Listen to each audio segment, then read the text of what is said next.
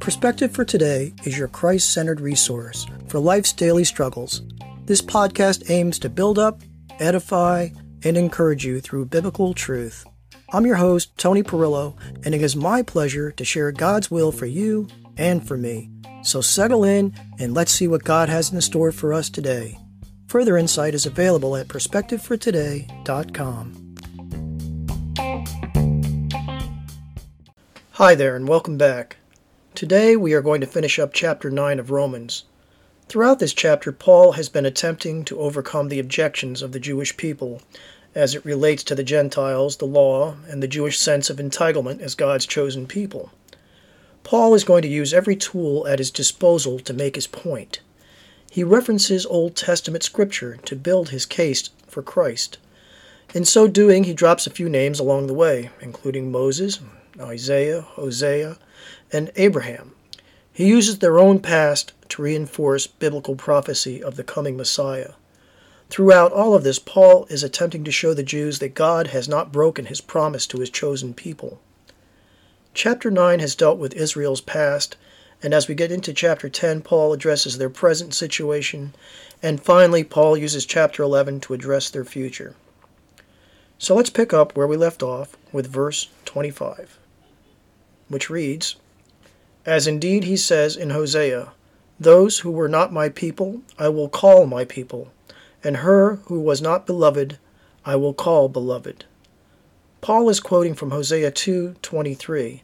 Originally this verse was applied to Israel, but in this context Paul is using it toward the Gentiles.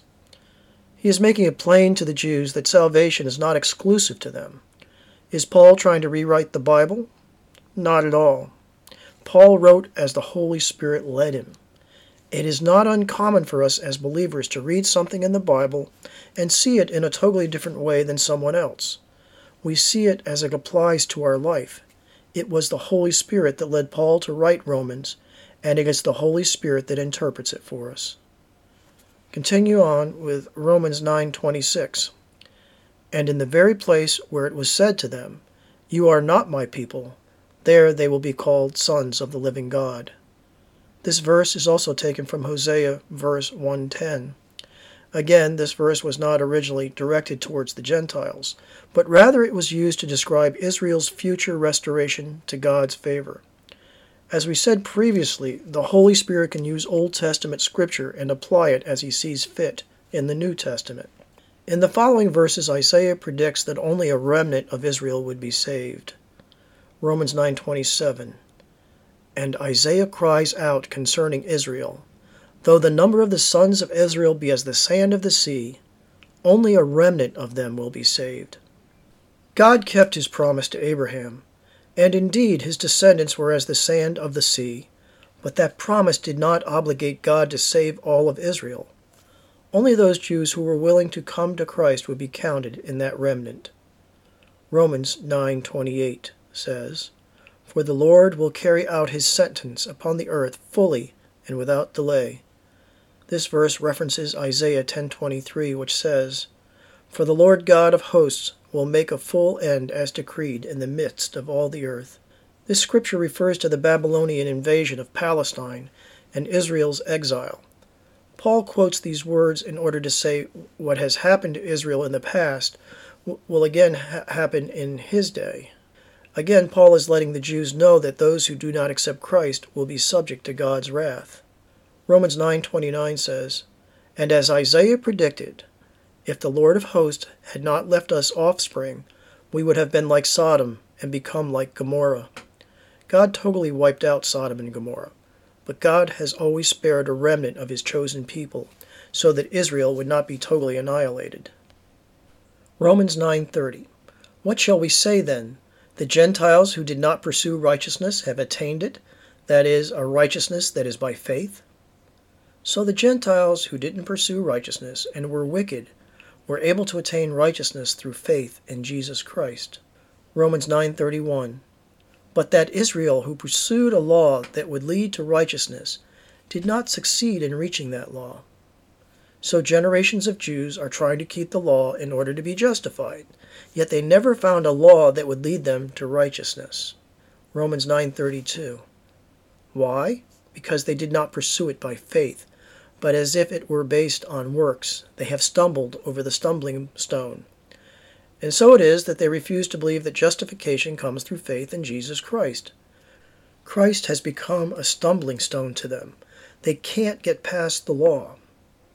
Romans 9:33 As it is written, behold, I am laying in Zion a stone of stumbling and a rock of offense, and whoever believes in him will not be put to shame.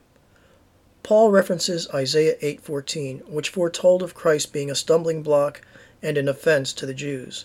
Those who choose to believe in him will not be put to shame, or in more literal terms, they will not be shown to be foolish for believing in Christ.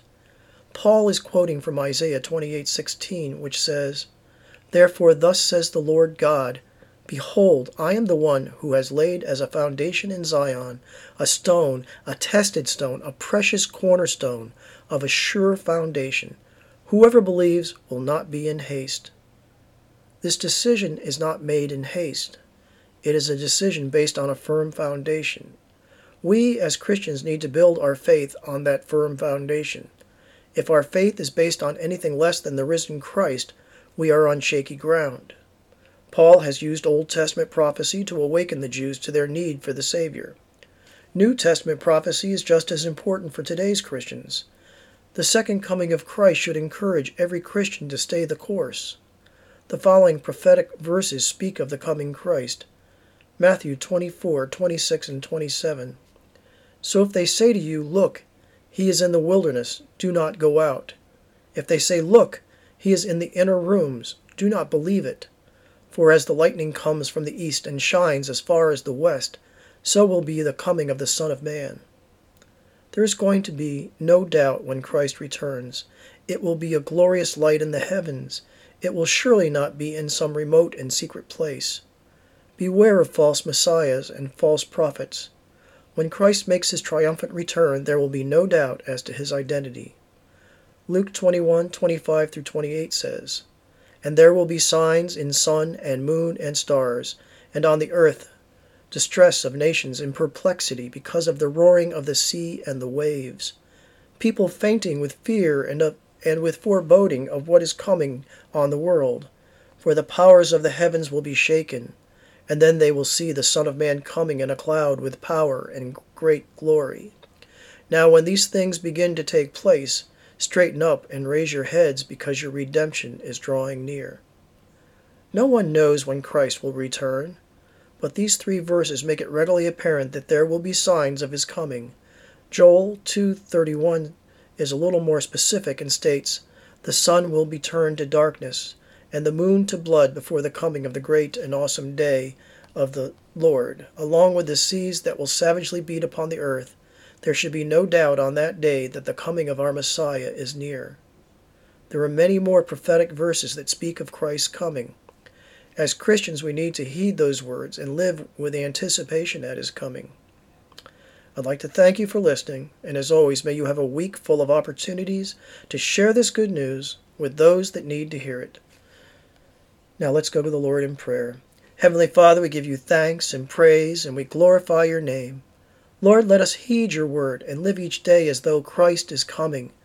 Father, let us not be deceived by false prophets and those who proclaim to be the Messiah. May we have the wisdom to know who our shepherd is, and let us not succumb to the wiles of Satan. As always, Father, let us keep our eyes on things of eternal value and not the things of this world. In Jesus' name we pray. Amen.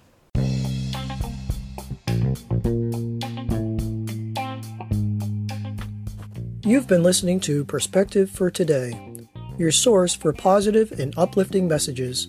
Just remember, God has a plan and you're a part of it. For more positive and insightful articles, please visit our website at perspectivefortoday.com. Just remember, when you're at a loss, look to the cross. Have a blessed day every day, and we hope to see you soon.